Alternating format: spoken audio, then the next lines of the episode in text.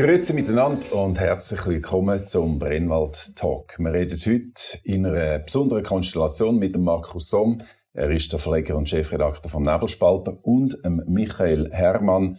Er ist einer der einflussreichsten Politologen der Schweiz. Schön, dass du da bist. Herzlich willkommen, Michael.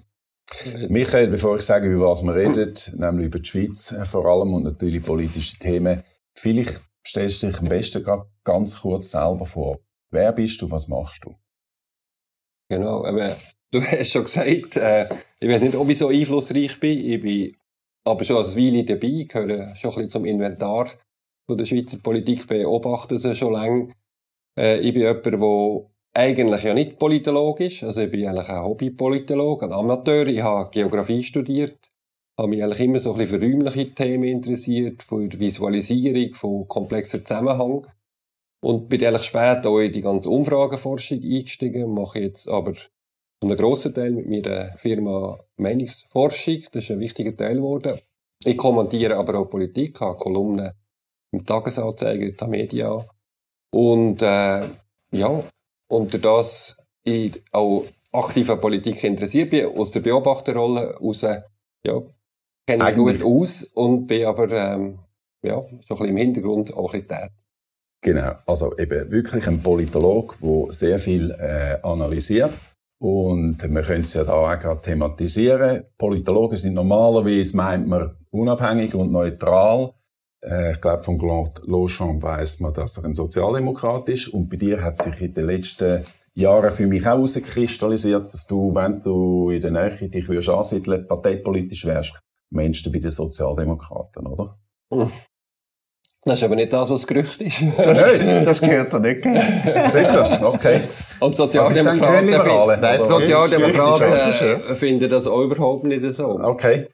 Also ich war immer schon linksliberal gewesen. Also ich bin ein Liberaler, der eher am linken Flügel der Liberalen okay. ist. Und irgendwann ist es dort eine Partei gegeben, die grünliberal heisst. Nachdem ich das schon lange war, und ich bin einfach von meiner Haltung, von meiner Position her, denen am nächsten, ohne dass ich Mitglied bin und ohne dass ich die würde vertreten, und ich bin durchaus kritisch zu denen, klar. Aber ich habe eine politische Haltung, ja, und das hört man auch sicher ein bisschen raus, wenn ich rede.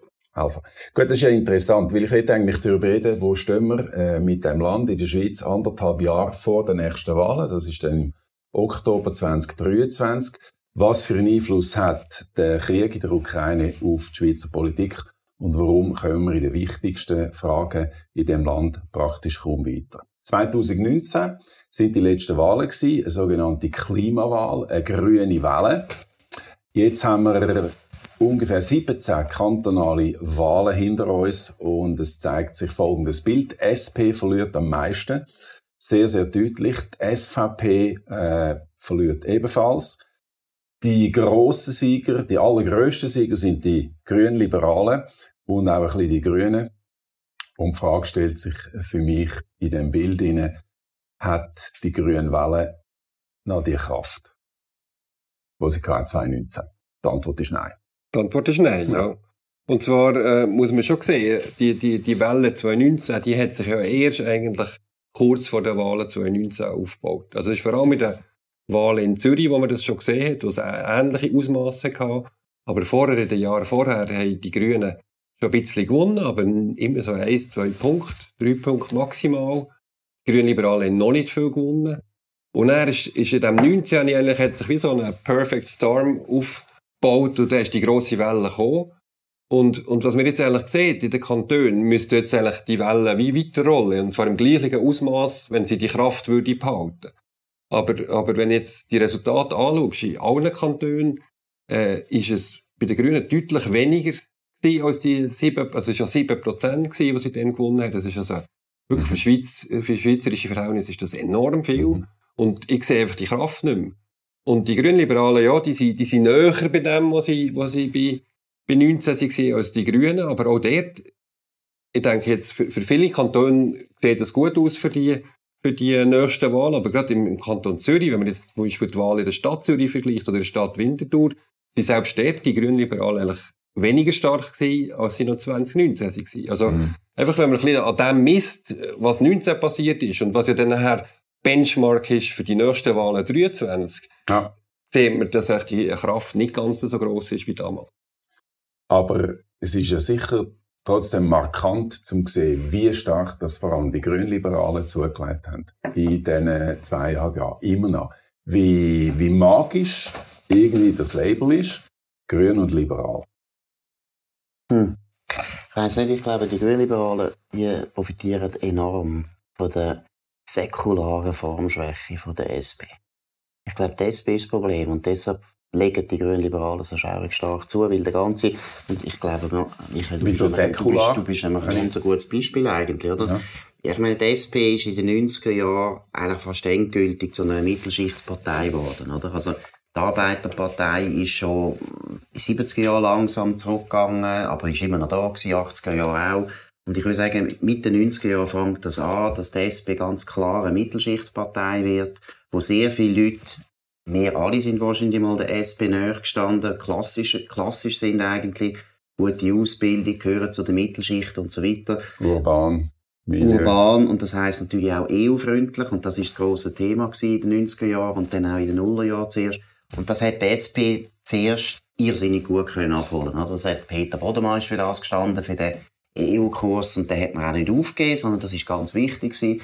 Und ich glaube, jetzt ist schon ein Punkt gekommen, wo die S P in ein Dilemma gekommen ist, dass sie gemerkt hat, also da haben wir ja erlebt beim Rahmenabkommen, dass sie dort stark in ein Dilemma kommt zwischen dem Europaflügel, wo wahnsinnig wichtig ist für einen gewissen Teil von ihren Wählern, vor allem in der Deutschschweiz, vor allem in den grossen Städten, und den Gewerkschaften, die die Partei finanzieren. Also das geht gar nicht, die Partei kann nicht gegen Gewerkschaften vorgehen, kann aber auch aus ideologischen Gründen vorgehen gegen, gegen das, weil die Arbeiterbewegung ist schon der D N A von dieser Partei, und ich glaube auch eben das Beispiel von Deutschland, aber auch von Labour in England hat ja die S P auch immer wieder sehr vorsichtig gemacht, weil sie immer gewusst haben, wenn wir die soziale Frage aufgeben, dann verlieren wir auch.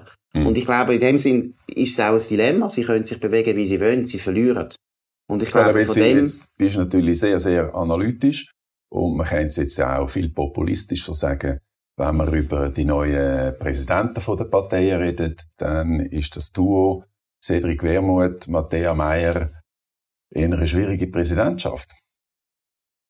Ja, es ist wirklich so, dass es ja eigentlich, ich würde sagen, es könnte ja eigentlich eine gute Zeit sein für die S P. Wenn man eigentlich schaut, wie sich äh, ja, das Abstimmungsverhalten von der Schweizer Bevölkerung in den letzten Jahren entwickelt hat, dass man jetzt so klar eben Nein gesagt hat zu der äh, leichten Korrektur von der, von der Stempelsteuer, Emissionsabgabe, dass sechzig Prozent zu der Pflegeinitiative Ja gesagt hat, ja, das ist pandemiebedingt auch gewesen, aber trotzdem, das ist nicht einfach so gewesen, wie früher in der Schweiz politische Entscheidungen gefällt wurden.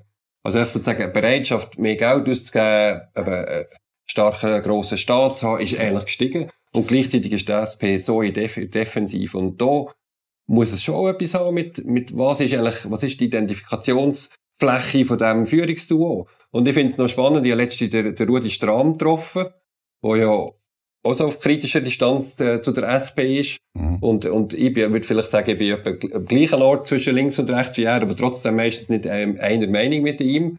Und dann habe ich mich gefunden, ihn spricht das Duo nicht an, weil es zu, für ihn ist es so zu gender- und kulturell und öko, oder? So ein bisschen der Ruf.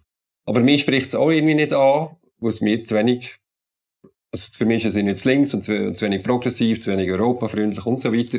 Also irgendwo zu wenig europafreundlich. Also im Sinne, ja, jetzt haben sie das Europa, also ich rede jetzt von der realen europapolitischen mhm. Debatte und nicht von, von, von der Vision, von etwas, was gar nicht zur Diskussion steht. Ja.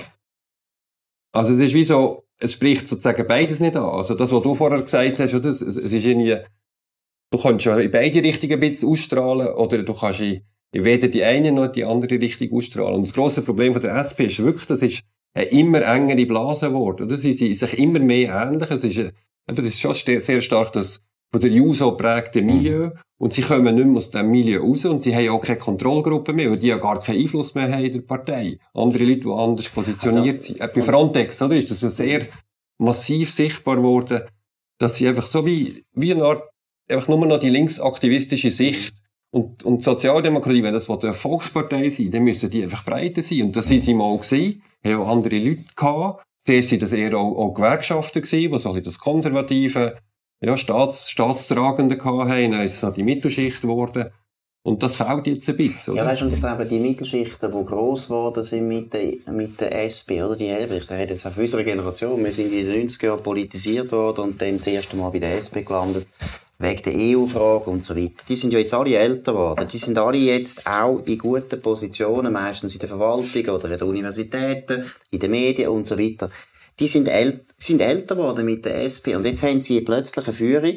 Und sie haben vor allem auch eine Fraktion, die von dieser Führung stark geprägt wird, die meiner Meinung nach pubertär ist. Entschuldigung, es ist pubertär. Die User-Vorstellungen von dieser Welt sind pubertär. Und für einen Chefbeamten, der im Kanton Zürich arbeitet, immer S P war, der kann sich eigentlich nicht identifizieren mit dem, wofür die S P jetzt steht. Mhm. Das ist das Erste. Und das Zweite, glaube ich, eben wirklich, dass so die, die rechten Sozialdemokraten, die fallen jetzt weg. Und die gehen zu den Grünen Liberalen. Ja, natürlich, also das, die gehen zu den Grünen. Das jetzt also rechts, relativ, immer relativ. Also ja, ja, links von der Mitte, von der, aber innerhalb von der S P. Der rechte Flügel, Sozialdemokraten, das ist der Schawinski, das ist der Schawinski, nicht der Gerhard Flügel, oder? Das sind so die Leute, sehr E U-freundlich, das ist ganz wichtig, oder? Internationalistisch in dem Sinn, äh, sozial eingestellt, aber dann schon auch mit gewissen gewissen Bremsen an. Also, das sind nicht total Etatisten, oder? Mhm. Das war ein Ledergerber sowieso nicht gewesen, ja, ein Schawinski, der auch nicht, und so weiter. Und die Leute, die werden ja gar nicht mehr abgeholt. Ich meine, die Leute, die, eben, die ich jetzt für als vernünftige Sozialdemokraten bezeichnen. Aber auch die Konservativen wie der Strahm, die werden ja auch nicht abgeholt. Also es ist, ist wirklich beide Richtungen, mhm, fehlt eine Ausstrahlung. Mhm. Und du brauchst halt auch eine gewisse Ausstrahlung über dein urärgste K- K- Kernmilieu raus, ja, sonst funktioniert es einfach nicht. Und mit dem würde ich eben auch sagen, dass die Grünliberalen aus meiner Sicht, ich glaube, die Grünliberalen machen zurzeit total viele Fehler, machen alles ja. falsch. Ja, sie machen alles falsch, weil sie leben jetzt zurzeit von dem Phänomen, wo wir geredet haben. Und das ist natürlich heikel, weil du eigentlich Erfolg hast, weil der andere Misserfolg hat. Weil ich meine, für was stehen denn die Grünliberalen? Ausser die E U-Frage. Ausser die E U-Frage, und das würde ich jetzt als Grünliberalen auch pushen, aber sonst muss ich sagen, bei den grünen Fragen sind sie genauso dogmatisch wie die Grünen. In den sehr vielen sozialen oder Fragen vom Staat und so weiter sind sie eigentlich links. Alles das, was liberal soll sein, was sie mal versprochen haben, ist meiner Meinung nach nie nicht. Und vor allem, wenn du schaust, wie sie entscheiden, wie sie im Parlament sich verhalten, wie sie dort abstimmen, dort ist einfach alles links. Und sie profitieren jetzt von dem. Mhm. Dass der Ruf besser ist als eigentlich die Realität. Also das Liberale im Namen stinkt in ihrer Meinung noch nicht. Also sie sind von der Positionierung, oder wir machen das, das Rating für die N Z Z, wo wir, wo wir das Abstimmungsverhalten im Parlament empirisch untersuchen. Und dort ist es immer noch so, dass, dass wenn man jetzt hier von links minus zehn bis rechts plus zehn das anschaut, dann ist eine die S P und die Grünen, die hocken ja fast alle auf, auf zwischen neun und zehn, also minus neun mhm. und minus zehn, also die gibt's auch praktisch keinen Unterschied mehr. Also dort haben wir wirklich die totale Schliessung. Ja.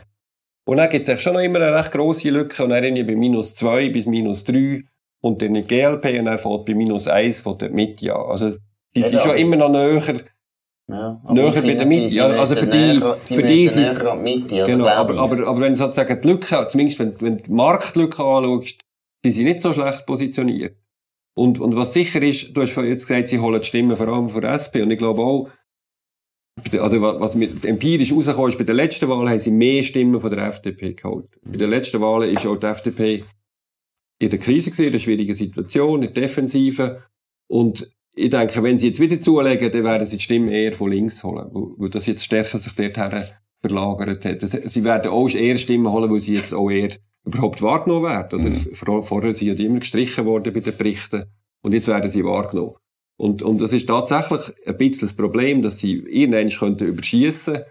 Und sie brauchen eben, also sie brauchen ja den, den liberalen Flügel, sie brauchen den bürgerlichen Flügel, um eine Art wirklich breite dort zu haben in der Mitte. Das macht sie äh, auch attraktiv, ja, oder? Das Grünbürgerliche hat sie attraktiv gemacht. Und das, glaube ich, sie müssen mehr grünbürgerlich sein. Das ist jetzt natürlich die Ansicht von einem Bürgerlichen auch. Aber und ich denke, der ist, der, ist der Grosse als Figur, ist eben nicht so der, also der ist gut für das. Es ist ja lustig, die N Z Z schreibt ja die immer so zu, zu urbanen Hipster, oder? Aber das alles so Schawinski-Typen sind. Mhm. Aber das ist ja eigentlich nicht das Milieu der Grünliberalen. Es gibt ja ganz viel eigentlich so, also die Grünliberalen werden auf dem Land gewählt. Und dort sind das eher eben so ein bisschen, so ein bisschen bürgerlicher Habitus, aber Solarzellen auf dem Dach und, und so E-Mobil. Und, und das Milieu müssen sie unbedingt auch haben, und das dürfen sie nicht verlieren. Gut. Jetzt, jetzt haben wir lang über äh, die Verluste von der S P geredet und über Gewinn vor allem von den Grünliberalen und sehr, sehr wenig über die Formkrise von der S V P, auch über die Mitte, die ungefähr Status Quo hat können behalten, F D P auch, allenfalls mit ein bisschen Verlust, aber ähm, ich habe eine, eine Analyse gesehen, die äh, gesagt hat, jetzt haben wir jahrzehntelang eigentlich Gewinn gehabt von der Pol, Polarisierung, S P S V P, natürlich ein, ein Gewaltsaufstieg von der S V P. Und das ist zum ersten Mal vorbei. Zum ersten Mal äh, verlieren die Pol und irgendwo in einer Art Mitte haben wir einen Zuwachs, was eigentlich viele Leute als, als ähm, eigentlich wertvoll anschauen oder konstruktiv fürs Land. Ich habe die, ich habe die Theorie von der Pol-Partei also nie geteilt. Ich glaube, die kommt vom Longchamp. Und ich glaube, die hat er ja nur erfunden, um der bürgerlichen Mitte eine tröstliche, tröstliche Analyse zu geben. Weil dann hätten sie immer können sagen, ja, ist halt die zwei Extrem, die legen zu und so. Das, denke ich, ist immer ein bisschen kurzsichtig gewesen, weil eben der Grund vom Erfolg von der S P hat zu tun mit dem, was wir vorher gesagt haben, mit dieser Mittelschicht-Veränderung. Mhm. äh, und bei der S V P hat es zu tun mit, der, mit dem Abstieg von der F D P und der C V P. Aber was ich würde noch sagen, zu einem bürgerlichen Lager. Formschwäche von der S V P, ja. Das ist völlig klar. Die haben ein eklatantes Führungs- und Nachfolgeproblem. Das ist logisch. Wenn so eine alte Eiche wie der Christoph Blocher langsam verdorren ist, falsch gesagt, aber einfach nicht mehr der Schatten. Er wirft eben immer noch wahnsinnig Schatten. Und die, die es ist nicht nur der Christoph Blocher, ich glaube, auch der Toni Brunner ist einfach nein, ein, äh, äh, nein, nein. eine markante Figur. Ja, gewesen. Natürlich, aber Toni Brunner war so eng mit Christoph Blocher, das war immer noch Blocher gewesen, oder? Und mhm. jetzt ist das nicht mehr so klar. Aber ich erwarte eigentlich, dass die Bürgerlichen alle sich so etwas heben. Ich glaube, auch die S V P wird nicht wahnsinnig verlieren in der nächsten Zeit, habe ich das Gefühl. Sondern es wird einfach kein berauschendes Ergebnis sein. Aber die F D P wird sich so ein bisschen heben, die Mitte wird sich so ein bisschen heben. Aber warum? Kann man, kann man sagen, ja, ich, ich bin nicht ganz in Meinung. Weil wir in, in Krisenzeiten leben. Ja, ich bin nicht ganz in Meinung. Ja, wahrscheinlich. Du musst schnell ausdenken, ja. warum. Also erstens glaube ich, das ist ganz wichtig. Das glaube ich ist auch der Grund, warum die grüne Welle abhebt. Ich rechne damit, dass jetzt die Zeiten werden einfach härter. Also die Rezession kommt. Mhm. Das ist immer ein bisschen besser für die Konservativen. Aber ich glaube, die Bürgerlichen sind politisch zurzeit nicht wahnsinnig fähig. Deshalb können sie das nicht ausnützen. Ehrlich, wenn sie jetzt ein paar gute Leute hätten, die bürgerlichen Parteien, könnten sie meiner Meinung nach die nächsten Wahlen richtig deutlich für sich entscheiden. Oder weil es gibt so viele Themen, wo sie eigentlich, wir könnten jetzt sagen, wir können Recht über, wir haben Recht bekommen. Mhm. Aber sie sind nicht in der Lage, das zu machen, sind auch untereinander zu verstritten. Also ich meine jetzt bei der Aufrüstung, beim Armeebudget ja, und so fort. Die machen richtig daraus, was man könnte machen, oder? Man könnte ja jetzt, meiner Meinung nach, die S P könnte man ja jetzt erledigen. Ich meine, das ist ja so peinlich, was jetzt da passiert ist. Das ist die Partei, die dreißig Jahre gesagt hat, abrüsten. Ich weiss zum Beispiel gerade, ist auch noch lustig, S P D habe ich jetzt noch gelesen, was die geschrieben haben noch vor zwei Jahren. Mhm. Keine Atomwaffen mehr in Deutschland und Merkel hat das gebrochen und hat nicht äh, die Atomwaffen entfernt. Heute will kein Mensch mehr, der noch betrost ist, sagen, hey, wir wollen keine Atomwaffen. Weil wir haben gesehen, wie das unangenehm ist, wenn du keine hast. Aber ich will nur schnell sagen, ganz kurz Argument, ich habe das Gefühl, die Bürger stagnieren. Einfach, weil die Zeit an sich für sie gut ist, aber mhm. das Personal ist schlecht. Michael. Noch schnell zurück zu der Polarisierungsthese. Das ist echt lustig, die hat es schon zwanzig elf gegeben, also Ende der Polarisierung. Es hat genau die gleiche These gegeben. zwanzig fünfzehn hat er wieder die Rechte gewonnen, zwanzig neunzehn wieder die Linke. Also er würde einfach das sehr äh, mit diesen grossen Thesen und von der Zeitenwende, es geht in der Schweiz jetzt, wo sich das Parteiensystem auch neu sortiert hat nach den neunziger Jahren, das ist es ja vor allem auch gewesen, es war ein neues Sortieren gewesen, dass eigentlich die S V P die konservativen Kräfte aus der F D P und C V P und von der alten Partei geholt hat. Das hat sich irgendwie sortiert und jetzt ist es eher ein Auf und Ab und ich würde jetzt ein bisschen aufpassen mit der grossen Trendwende. Aber ähm, wo ich nicht ganz einer Meinung bin, ich bin nicht so sicher, dass es einfach nur so ein bisschen stagniert, sondern ich habe das jetzt noch nicht empirisch belegt, aber, aber ich, habe, ich würde mich wenigstens überrascht sein, wenn die F D P würde zulegen.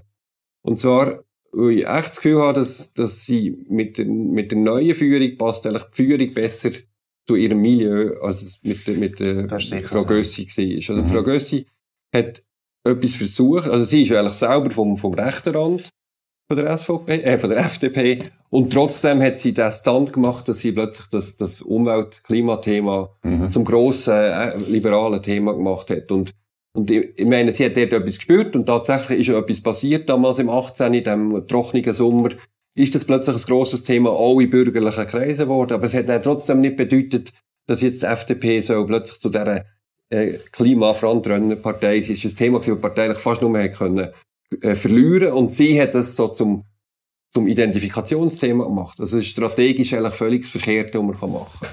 Und der Thierry Burkart ist eigentlich viel mehr wieder so ein bisschen auf dieser Philipp-Müller-Linie, oder, wo eigentlich die F D P dort herführt, wo sie hergehört, nämlich rechts von der Mitte, äh, solid bürgerlich. Und ich glaube einfach, das kann schon einen gewissen Zeitgeist jetzt auffangen, oder? Das kann jetzt dazu führen, dass, ja, dass man findet, okay, das ist wie so. Und auch, auch wenn du sagst, es wird wieder härter, die Wirtschaftsfragen werden wichtiger, würde es mich nicht überraschen, wenn am Schluss die F D P gut dasteht für den nächsten. Ich glaube, es langt einfach nicht mehr. Weißt, die eineinhalb Jahre, das ist, also das ist eigentlich fast nur noch ein Jahr. Es geht jetzt so schnell. Und ich meine, es ist für mich die ähnliche Erfahrung beim Gerhard Pfister. Also, ich meine, ich halte den Gerhard Pfister für wirklich einen hochbegabten Politiker. Ich glaube, er ist von der Positionierung her ist er gut für die Mitte. Ich bin ja immer der Meinung gewesen, aber klar, ich bin ja auch auf dieser Seite immer der Meinung gewesen, die C V P oder die Mitte würde viel mehr zulegen, wenn sie einfach wieder bürgerlicher wären. Weil bürgerlich ist einfach in der Schweiz immer noch ein Erfolgsrezept. Das ist ein bürgerliches Land. Entschuldigung, es ist ein bürgerliches Land. Gut, das bürgerliche so, so Land hat, hat vierundfünfzig Prozent für Konzernverantwortungsinitiativen, sechzig Prozent... Ja, aber es hat sich, schon, es hat sich aber schon ein bisschen verändert. Nein, weißt, bürgerlich meine ich jetzt wirklich auch kulturell. Ja, kulturell. Weißt, ja. Mental. Was heisst bürgerlich? Das heisst ja das, wo die Linken ab und zu sehr stark können profitieren können. Nämlich eben, Konzernverantwortungsinitiative geht ein bisschen da rein. Dass der Bürgerliche in der Schweiz auch findet, ja, die Konzerne, die sind ja so gross und, mm, und globalisiert und dann viele Ausländer drin und so. Und deshalb finden sie, die Konzerne haben es jetzt nicht mehr so gern. Und von dem haben dann die Linken profitiert. Aber, aber darf ich schnell ja. da einhaken? Weil das denke ich mir schon noch wichtig. Ich will deinen Widerspruch noch ein bisschen mehr hören, oder? Du hast ja die Stempelsteuer erwähnt. Äh, und andere Vorlagen, Abzockerinitiative ist jetzt schon ein bisschen länger her. Aber wir haben wirklich äh, eine Massierung von linken Erfolg mit Initiativen, die nicht, die nicht liberal sind. Nein, da gibt es also nicht viel. Aber die Stempelabgabe ist ein Klassiker, das ist einfach so schlecht aufgelegt vom Parlament, da bringst du gar nie durch. Das hättest du nie durchgebracht, auch vor dreißig Jahren.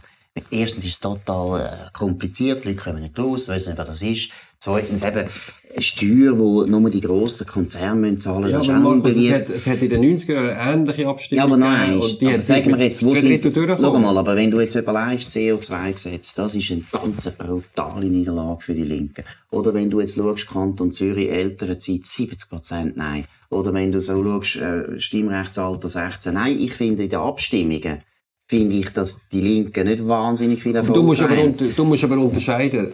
Sozusagen, es gibt viele linke Herzensthemen, die keinen Erfolg haben, die es schwierig haben. Aber das, mhm. das haben wir jetzt gerade in Zürich gesehen. Das war eigentlich total kontraproduktiv mhm. für die Linke, weil das eigentlich die Themen getötet hat. Aber gleichzeitig siehst du einfach in der Schweiz, dass das Argument, es ist gut für K M U, dann ist es gut für die Schweiz, mhm. das zieht nicht mehr einfach so. Es ist einfach so, dass, dass sozusagen Bereitschaft, auch mehr Staatsmittel einzusetzen. Mhm. Und das ist nicht einfach, das sind nicht alles linke Kernthemen. Mhm. Dass die Bereitschaft, mehr Staatsmittel einzusetzen, dass man nicht unbedingt für die Unternehmen will, will, äh, primär nur ein gutes Umfeld schaffen, sondern dass man, dass man mehr denkt, ah, ich will auch meine, meine Gebühren haben, ich will noch mehr Gebühren vom Staat bekommen, ich will noch mehr äh, entlastet werden. Dort hat wirklich etwas sich verändert. Also sozusagen die, die Vorstellung, dass was gut ist für die Wirtschaft, ist gut für die Schweiz. Die Vorstellung, dass der Staat sich selber reguliert, das ist ja etwas sehr Schweizerisches immer gewesen, oder? Du, du brauchst ja nicht eine staatliche Regulierung von jedem Bereich, sondern es ist eigentlich eine Selbstregulierung. Das ist nicht mehr so fest. Und das sehen wir auch gerade in der Zeit von der Pandemie. Und das ist eine Bereitschaft, dass der Staat da ist und dass er rettet. Das hätte nicht das Verhältnis vom Staat verändert. Und das, da und das, und das ist nicht ein Widerspruch zu diesen ja, vielen linken Niederlagen, weil das ja. macht die Schweiz noch nicht links, aber sie ist weniger staatskritisch und sie ist weniger unternehmerfreundlich, als sie auch schon war. Nein, das glaube ich nicht, weil, du, weil ich glaube, dass du jetzt eine Karikatur von der alten bürgerlichen Schweiz äh, zeichnest. Oder? Ich glaube, erstens, die Schweiz war nie ein Land, das aus Prinzip staatskritisch war, also die bürgerliche Mehrheit, sondern das ist ja, weil es ja immer ein Do-it-yourself-Staat war in der Schweiz, oder? Das ist Milizsystem, wir alle sind involviert und so weiter. Hast du nie so eine staatskritische Meinung gehabt in der Schweiz, wie zum Beispiel vergleichbar in, in Amerika, wo es Government ist ein Problem, das war nämlich mal der König gewesen, und nachher ist der Präsident und so weiter. Das haben wir sowieso nie gehabt. Und das Zweite, wegen der Wirtschaft, dort würde ich deinen Eindruck teilen, das stimmt. Aber dort hat es zu tun mit einem kolossalen Glaubwürdigkeitsproblem von den grossen Konzernen. Die grossen Konzerne, wenn die auftreten oder wenn die involviert sind, dann verlierst du. Weil die sind so unsympathisch. Ich meine, C S, müssen wir gar nicht anfangen, die sind einfach nicht mehr sympathisch. Die Schweizer haben die grossen Firmen nicht mehr gern. Es sind nicht mehr unsere Firmen. Das mhm. hat auch zu tun mit den vielen Ausländern natürlich, wo, wo die Aushängeschilder sind und so weiter. Auch wenn sie völlig tüchtig sind, aber es sind wie nicht mehr unsere Firmen. Und das deshalb ist, Unterschied, und bei der Stempelabgabe, oder? Wenn du halt einfach sagst, ja, K M U hat das lange einfach nicht mehr. Du musst halt schon ja, glaubwürdig sein. Aber wenn der Schweizer das Gefühl hat, es geht um grundsätzliche Fragen. Weisst du, eben, liberalen Arbeitsmarkt zum Beispiel. Da bin ich absolut überzeugt, dass jetzt abgesehen von den dreißig Prozent, die links sind, die anderen siebzig Prozent instinktiv immer noch bürgerlich eigentlich stimmen. Aber, da nehmen wir, aber das Punkt, hat, also glaube ich, hat sich äh, nicht verändert. Nehmen wir doch den auf, weil äh, es, es sind wie mehrere Sachen im Raum. Also, es stimmt natürlich auch, was der Michael sagt, dass der Staat zugelegt hat, dass er sich mehr Kompetenzen genommen hat, auch während der Corona-Zeit natürlich, mhm. und dass er tendenziell wächst. Er wächst immer mehr. Mhm. Und das Gefühl äh, habe ich auch, wo der Michael sagt, dass die Leute sogar bereit sind, ihre, ihre Sachen abzugeben an den Staat und eine Anspruchshaltung haben mhm. an den Staat. Das siehst du in dem Fall nicht.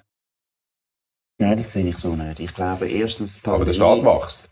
Also der wächst wahnsinnig und das ja, finde ich das grösste das Problem, das wir haben. Aber, aber gleichzeitig ist, Problem, aber gleichzeitig ist spannend, dass, dass es ex, also Finanzthemen, Steuern, das fragen wir ja auch ab bei den Herausforderungen von, von der Politik aus Sicht von der Bevölkerung, mhm. ist immer irgendwie ganz hinterst. Ja, weil das sind irgendwie, die Leute sind offenbar bereit, Steuern zu zahlen. Ja, es geht alles gut, immer noch. Nein, es ist nicht nur das. Der Schweizer ist eben eigentlich konservativ. Und wenn die Steuern mal höher sind, dann tut das auch nicht mehr senken.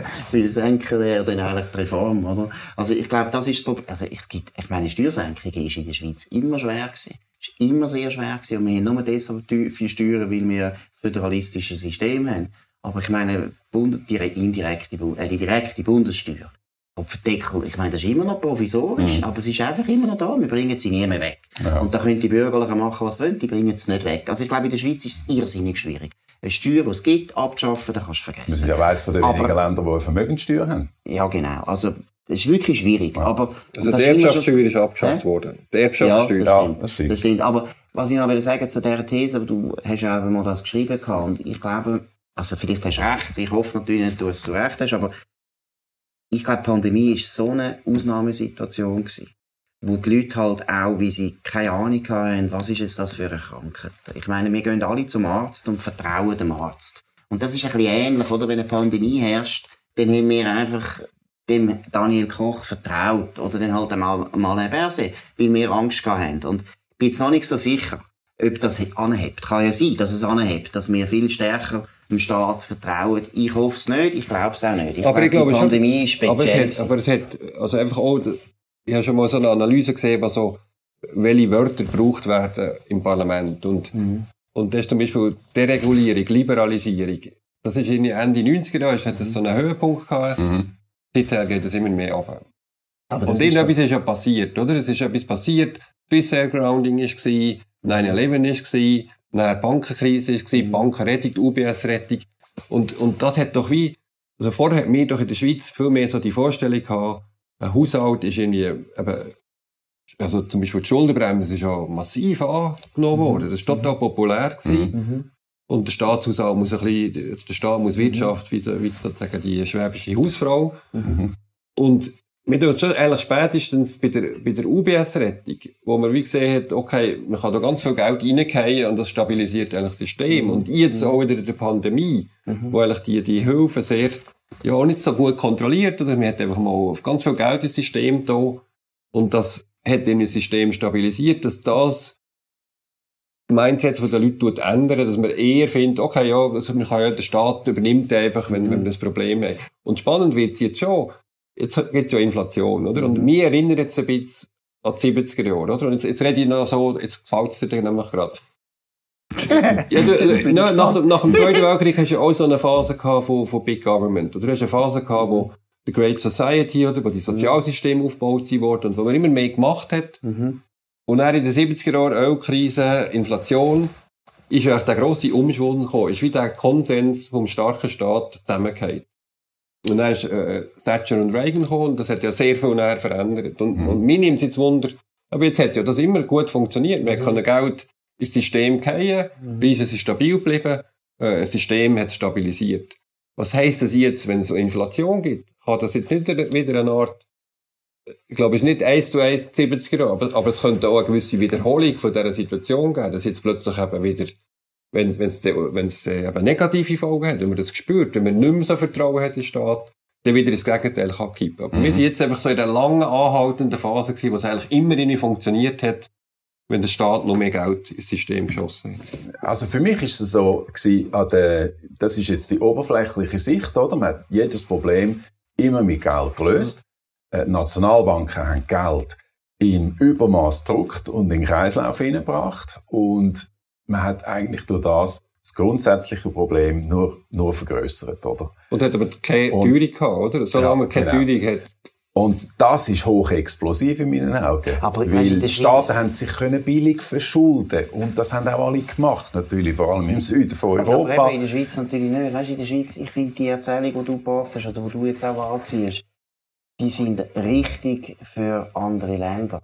In der Schweiz war es immer schon anders. Ich meine, Big Government. Natürlich sind wir auch prägt in den fünfziger, sechziger Jahren von dieser Vorstellung, man kann alles planen und so. Und das hat man schon gehabt. Aber also, trotzdem, haben wir K H V aufgebaut. Ja, so aber weisst, ich meine, das ist alles wahnsinnig bescheiden gewesen im Vergleich zu anderen Ländern. Weil das wissen wir alle. In der Schweiz gibt's nie den grossen Wurf, es gibt nie die grosse Reform. Und deshalb gibt's auch nie die grosse Reaktion. Weil unser System tut alles so immer im Prinzip moderieren, dass du nie so grosse Strömungen hast. Und da, wo du vorher gesagt hast, weißt, Deregulierung und Liberalisierung, das sind immer Begriffe gewesen, wo in der Schweiz nur irgendwelche H S G-Professoren äh, Freude gemacht haben und die haben daran geglaubt. Aber das ist nie in der politischen Debatte wirklich äh, ein Begriff gewesen, wo du kannst Leute gewinnen. Also wenn, wenn wir jetzt einfach mal die S V P nehmen als die erfolgreichste Partei auf der bürgerlichen Seite, die haben nie von neoliberal geredet.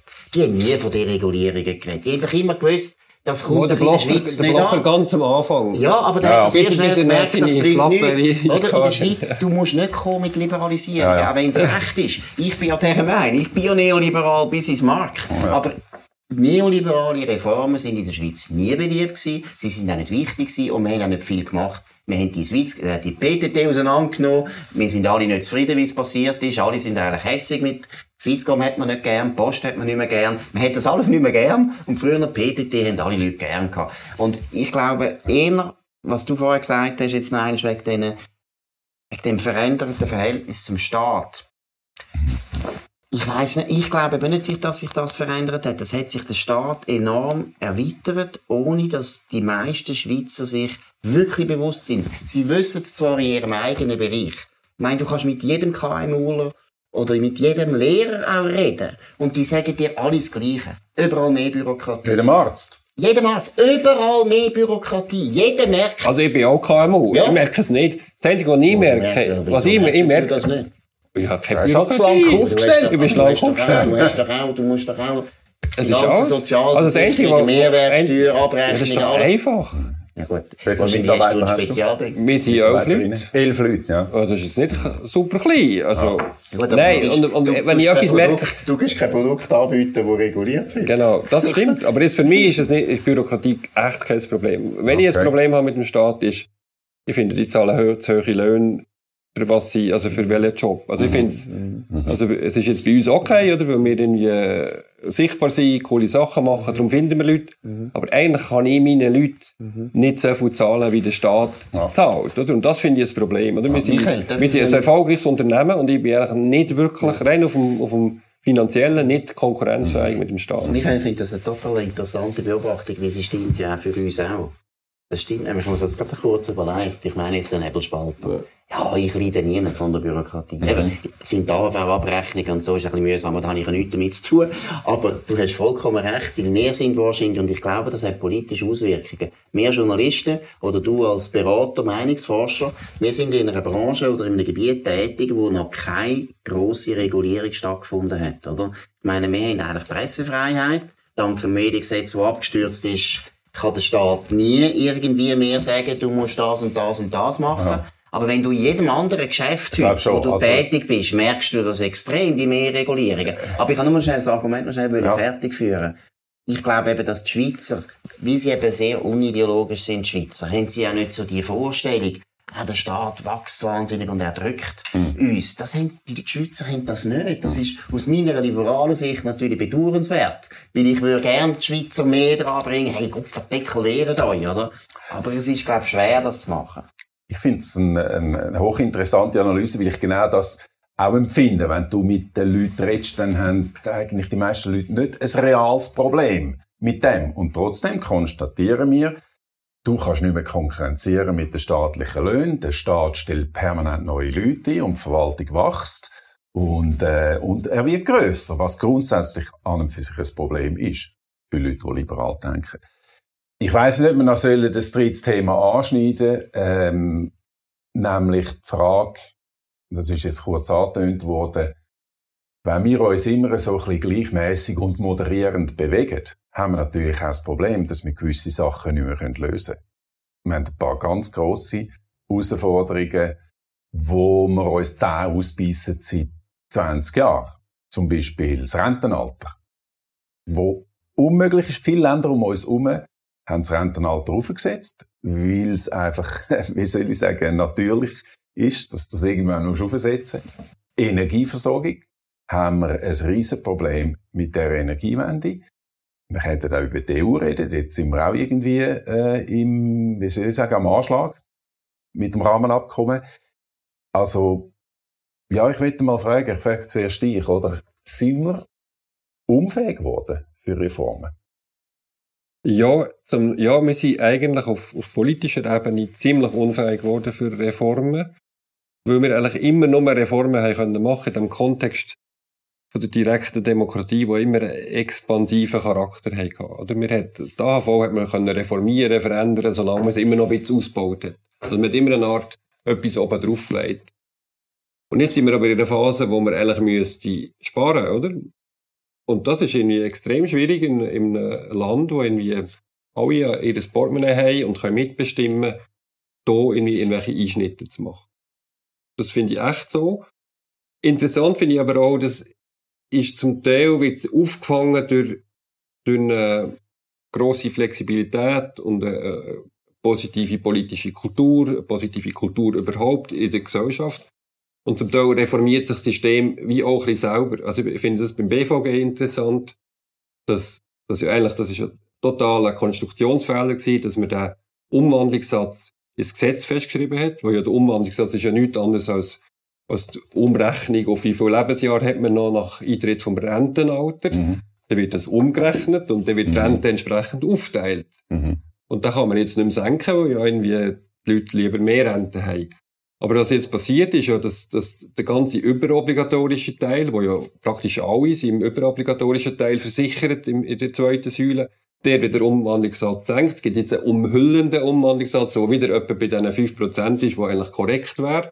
Also das System, wir können es nicht reformieren, aber es, aber es findet irgendwie einen Weg. Wir finden einen Schlaumeier-Weg. Das, das, das, das, Schlau- das System findet doch einen Weg, dass, ja. es, dass es doch irgendwie reformiert wird. Mhm. Also ich finde es, darum ist es bis jetzt auch noch nie so dramatisch gewesen, wie es hätte können sein, weil das System eben auch elastisch genug ist, sich irgendwie selber zu reformieren. Und ich nehme jetzt den Ball gerade auf und sage, bei der Energiewende, die eigentlich gescheitert ist, werden wir am Schluss einfach zwei bis drei grosse Kraftwerke bauen für ein paar Jahre, zehn. zehn, zwanzig Jahre und verpestet nochmal ein bisschen äh, die Luft mit C O zwei, mit Gaskraftwerken und mogeln uns dort irgendwie durch. Aber äh, ja, die grossen Würfe klingen, klingen nicht, aber sie sind vielleicht auch noch nie, oder sie sind immer, wie der Michael sagt, das ist schon noch gut.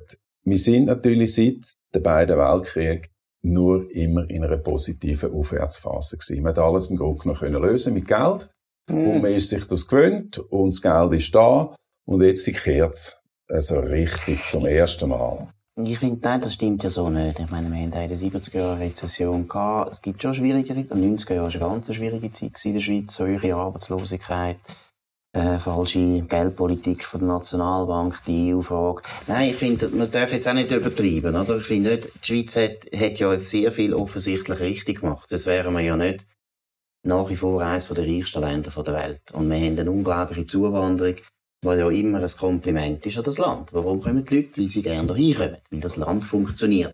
Also haben wir sehr viele Sachen richtig gemacht. Und es kann ja nicht sein, dass das Land, das wir jetzt so diagnostizieren, das aber ja, also jetzt positiv, unfähig, oder? Aber ich habe gesagt, aus der Gesellschaft raus, aus der Wirtschaft raus, ist es eben agil genug und attraktiv genug. Darum, ja, aber es liegt auch an politischen Systemen. Darum können wir uns das eher leisten. Ich weiss nicht, ob wir so politisch so viele Fehler gemacht haben. Ich glaube nicht, dass wir so viele Fehler gemacht haben. Vor allem auch wieder relativ natürlich zu den anderen.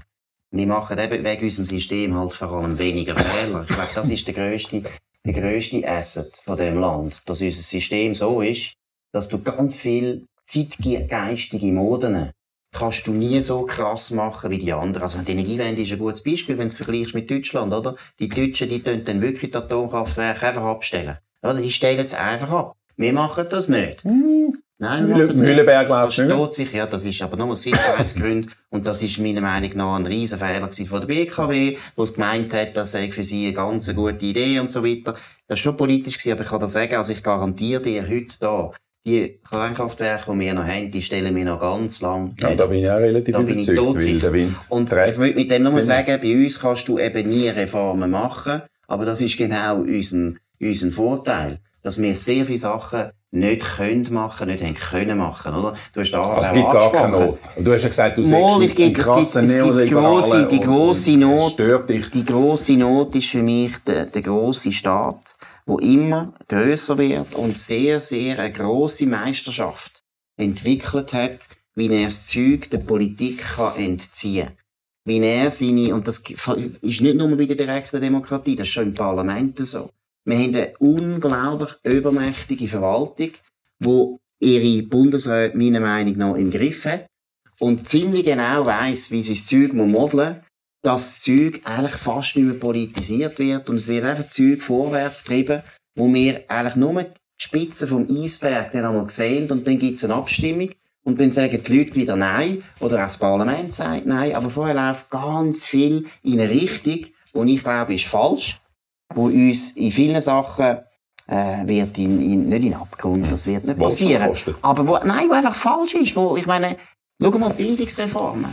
Wir haben jetzt seit dreissig Jahren wird unser Bildungssystem umgebaut, ruiniert. Wir haben fast keine Abstimmungen gehabt über das, richtig. Und es ist auch nicht so, dass das Parlament das vorwärts getrieben hat, sondern es kommt aus der Verwaltung raus. Gut, also ich könnte jetzt oder müsste, müsste unter normalen Umständen widersprechen oder kritisch du. nachfragen und sagen, ja, Moment, Moment. Ich also, also, widersprechen. Also zum Beispiel, es gibt ja ganz andere Einsichten, oder müsstest du noch mindestens begründen, warum du das so eine Katastrophe findest, aber lassen wir das. Nein, aber das Katastrophale finde ja. Da wollen wir diskutieren. Da, da, da, da, da nimmt mich Wunder, was der Michael findet. Ich glaube, ehrlich, dass also, wir, die, die, weil die Verwaltung, Verwaltung immer grösser wird, machen die das auch immer besser, sind auch immer intelligentere Leute, die dort arbeiten. Die wissen ziemlich genau, ja. Wie man sehr viele Sachen eigentlich entpolitisiert, ja. Dass wir gar nicht mehr darüber diskutieren und dann kommt das auch. Können wir genau, mit der aber, Analyse zu einem Schluss langsam. Aber ich finde es eben spannend, was du vorher gesagt hast, die Bevölkerung spielt da gar keine Rolle, sondern meines Erachtens hat es eben schon sehr viel damit zu tun, dass, dass sozusagen die Geldfrage niemand mehr interessiert. Und im Parlament auch niemand mehr interessiert und darum auch niemand mehr die Debatten führt darüber. Und es ist einfach unattraktiv, die Debatten zu führen. Also darum ist das auch möglich und darum passiert das auch zu einem gewissen Grad. Bin ich mit dir einig? Also ich sehe ja, das, das auch. Das Parlament versagt eben. Das Parlament tut zu wenig. Du, du hast einfach die Bevölkerung als heilig, aber die Bevölkerung nein. Muss halt irgendwo auch aufpassen. Nein, wenn die Bevölkerung... Blöd. Nein, also Entschuldigung, die Bevölkerung kann ja kritisieren. Wir sind es blöd. Oder wir sind es blöd. Wir lassen, wir lassen uns ziemlich viel gefallen. Das meine ich. Ja, genau. Das ist auch schwierig. Und dann ist auch nicht alles, dann muss ich jetzt sagen, ich finde jetzt auch nicht alles, aus, aus volkswirtschaftlicher Sicht nicht alles verkehrt. Also beispielsweise, dass man Tagesstrukturen schafft. Dass jetzt selbst der Kanton Schweiz, wo eigentlich wie eine S V P-F D P-Mehrheit hat, hat jetzt kantonsweit Tages, Tagesstrukturen eingeführt. Und zwar nicht weil man jetzt findet, der Staat muss grösser werden, sondern weil sie einfach merken, das ist ihnen das beste Mittel, am einfachsten etwas gegen Fachkräftemangel zu schaffen. Und das führt am ehesten dazu, dass die Frauen wieder arbeiten. Und das ist auch ein Problem, das ist eine Herausforderung. Ja. Also ich würde auch nicht einfach immer sagen, mehr Staat heisst irgendwie schlechtere Wirtschaft. Das ist nicht immer, mehr Staat ist, ist kontraproduktiv. Es kommt ja gut, da können wir jetzt noch diskutieren, ob das der Staat muss so zur Verfügung stellen oder ob das auch ein freiheitlicher genau. und privatwirtschaftlicher Aber ich muss ja irgendwo auch noch widersprechen. Nein, ich glaube nicht, dass der Staat wirklich, jetzt noch früher ist der Staat sehr wichtig für, für Wirtschaftswachstum. Aber jetzt sind wir in einer Grösse vom Staat und von, auch in einem Perfektionierungsgrad. Ja, das schon, aber, aber, Staat, aber was dass der, der Staat eigentlich nur noch Gutes kann machen für die Wirtschaft, indem, dass er sich würde zurücknehmen würde. Das wäre meiner Meinung nach gute wichtig. Rahmenbedingungen und, und, und die Tatsache, dass wir echten Fachkräftemangel haben. Ja, aber das und der Fachkräftemangel wird grösser, der wird strukturell sein, der wird europaweit sein. Das sind alles, das stimmt völlig, aber das sind alles Folgen von einer falschen Politik von unserer Verwaltung. Fachkräftemangel, fangen wir mal an. Das hat mit dieser oh, warte mal totalen... Nein, sagst, wir fangen an. Nein, ganz schnell, ganz schnell. Nein, ich aufhören. Nein, ich höre nachher auf. Also. Aber die Akademisierung zum Beispiel, das ist einer der wichtigen Gründe, warum wir zu wenig Leute haben, die Berufsleute sind. Die Akademisierung war eines der absoluten Hobby gewesen von unserer Bildungsverwaltung. Zum Beispiel ist ein ja. Punkt, wo sie selber schuld sind. Personenfreizügigkeit mit der E U ist insofern ein Problem, weil wir eigentlich Personenfreizügigkeit bräuchten mit der ganzen Welt. Das geht aber nicht, also müssten wir eigentlich ein, an, wir möchten ein anderes System. Wir bräuchten unbedingt aus Drittstaaten mehr Leute und so weiter. Es gibt ganz viele Sachen, wo der Staat selber die Schuld ja, ist, aber das Problem wo ist ja nicht... der Staat sagt, das ja, ist ein aber, Problem, das ich muss aber lösen muss. Aber zum Beispiel auch dort, unsere Fachhochschulen, das ist ein totales Erfolgsmodell. Ja. Doch, ja, die, die ja. Leute, die in die Fachhochschulen gehen, die sind gefragt, verdienen gut, verdienen besser als die, die den Uniabschluss haben.